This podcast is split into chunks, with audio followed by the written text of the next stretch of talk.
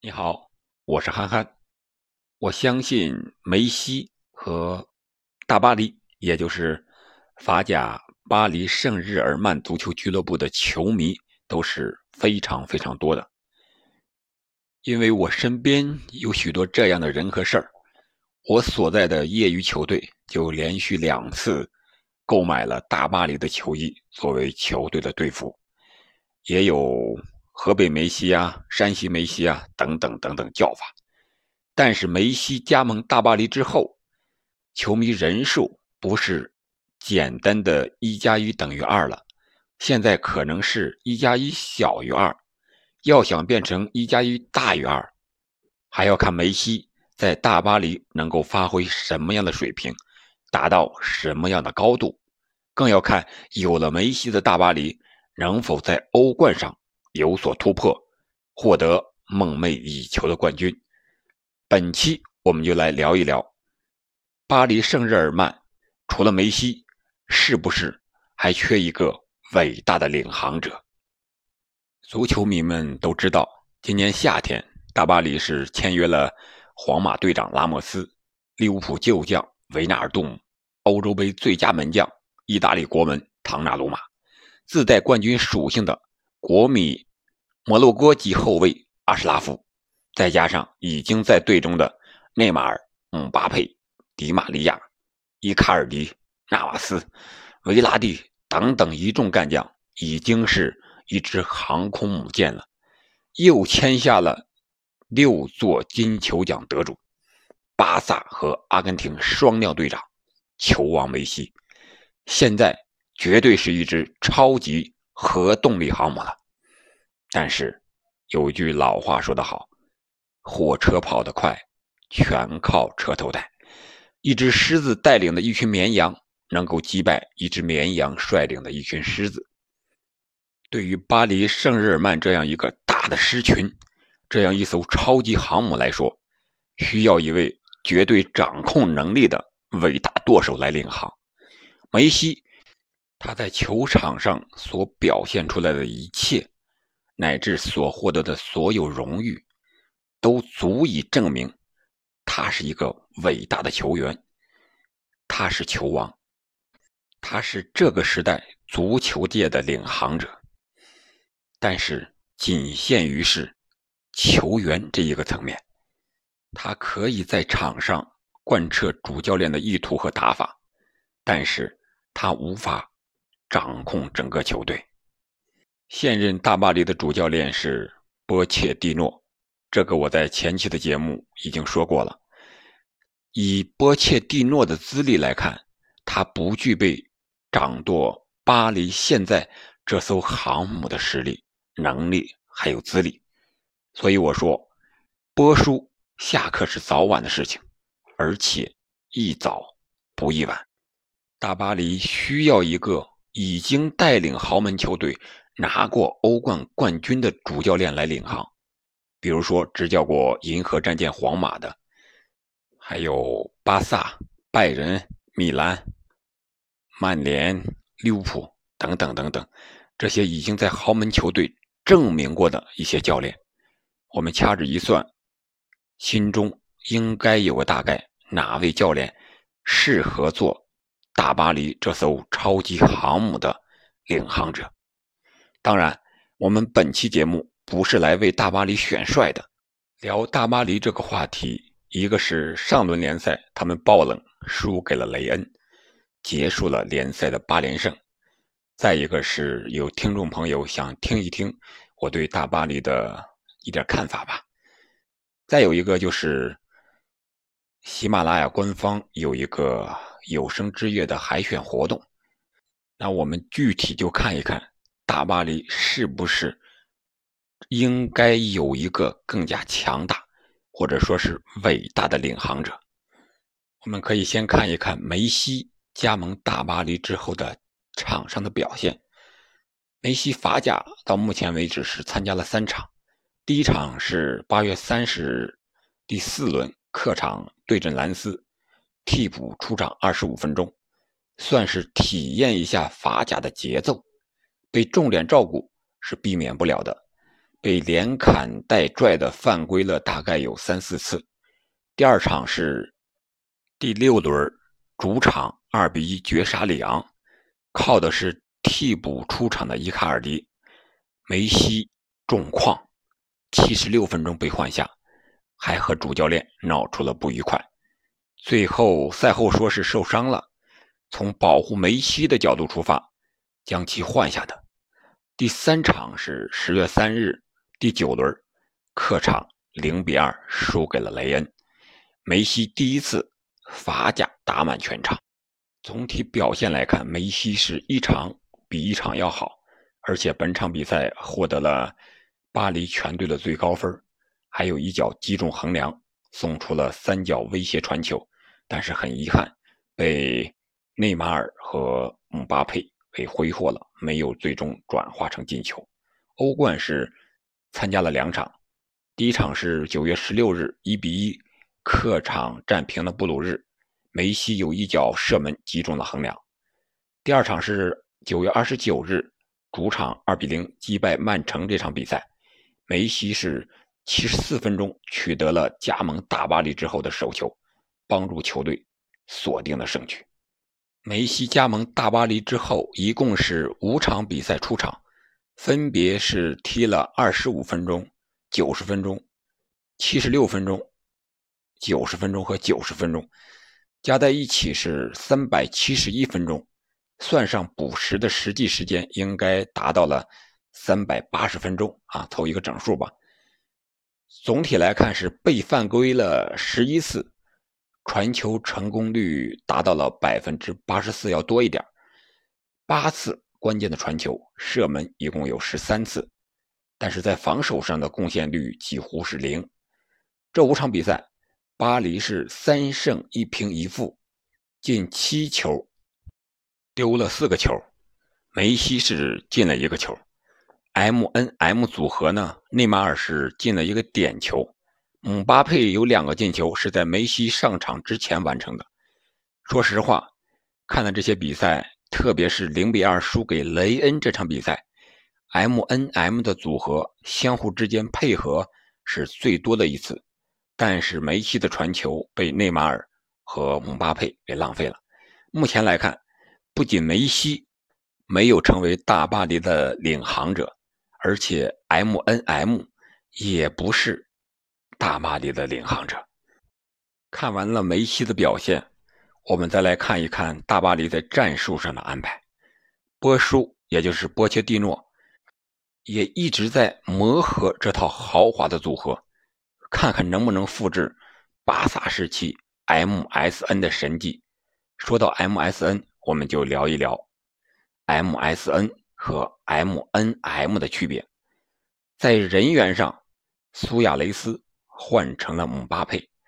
苏亚雷斯，我觉得他是天生的射手，可以在比赛中任何时间、任何地点，以任何人都想不到的方式射门进球。而姆巴佩。是速度更快，但是射术与苏亚雷斯相比还有一定的差距。MSN 三人相互的互补性更强一些，而 MNM 都是拿球更有威胁啊！无论是梅西、内马尔还是姆巴佩，他们三个人都喜欢持球进攻，而不是像苏亚雷斯这样无球跑位、最后一击。这样的球员，而且梅西和内马尔确实现在年龄已经偏大了，过了他们的巅峰期。那时的梅西，也就是 MSN 时期的一四到一五、一五到一六、一六到一七那三个赛季，梅西当时是二十七、二十八岁，苏亚雷斯和梅西是同岁的，内马尔要小五岁，比他们二十二岁左右。现在的梅西呢是三十四岁了，内马尔是二十九岁了，姆巴佩是二十二岁。除了姆巴佩，确实他们已经过了巅峰期。我们可以看看内马尔现在略微发福的身材。巴萨那个时候是主打四三三的，现在巴黎尝试的是四二三幺，啊，有的人可能更愿意把它说成是四二四，就是几乎不要中场的。前后场脱节了。前场除了 M N M 之外，再加上一个迪玛利亚，凑成四，四个人的防守能力和态度都不是他们的强项。双后腰和三中场在防守上看，似乎只是少了一个人，但是效果上可就相差甚远了。M N M 三个人之后的人，或者是他们旁边的人，太重要了。在巴萨时期，我们看一下，当时是布教授布斯克茨、拉基蒂奇、小白尼涅斯塔，有时候老将哈维也上场，还有马斯切拉诺。现在是谁呢？巴黎圣日耳曼是埃雷拉、格耶、维拉蒂、维纳尔杜姆、佩雷拉。实力上，我觉得与巴萨巅峰时期那会儿还是有一定的差距的，主要就是小白这一点。这个角色，小白是，他是什么一个角色呢？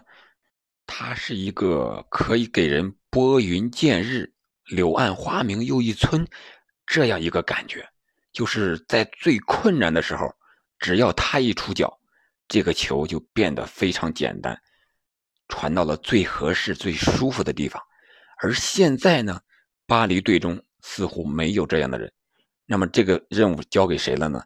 就落在了梅西的身上，所以说梅西既干着小白伊涅斯塔的活还要干 MSN 里 MNM 里吧这个组合的活所以说他就特别累，又得传球去组织进攻，还得回来接应，啊，到时候再来一个终结的这样一个角色。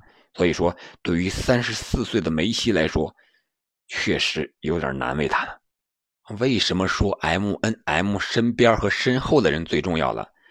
就看他们在丢球之后，第一时间能不能形成防守的优势，或者说就地抢断犯规，不让对方打出反击来。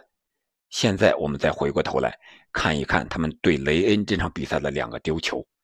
第一个失球是反击，就是梅西和内马尔前场左路配合的一个失误，没有及时反抢。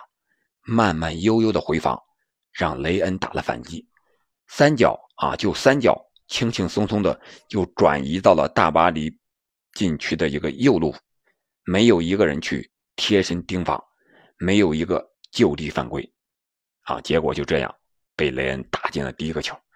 第二个失球是下半场的一个闪击，下半场开场十七秒，巴黎就没有碰到球。迪玛利亚中路也没有回追回防，在点球点无人盯防啊，让雷恩将球打进。在镜头之内，我们只能看到大巴黎有五到六个防守队员，而巴黎取胜的几场比赛基本上是四三三的阵型啊。我的理念啊，足球理念就是得中场者得天下，因为中场是进可攻、退可守的这样一个地方。巴萨时期的 MSN 能够进球如麻，除了他们三个本身的配合之外，中场和后场的支持也是不可分割的。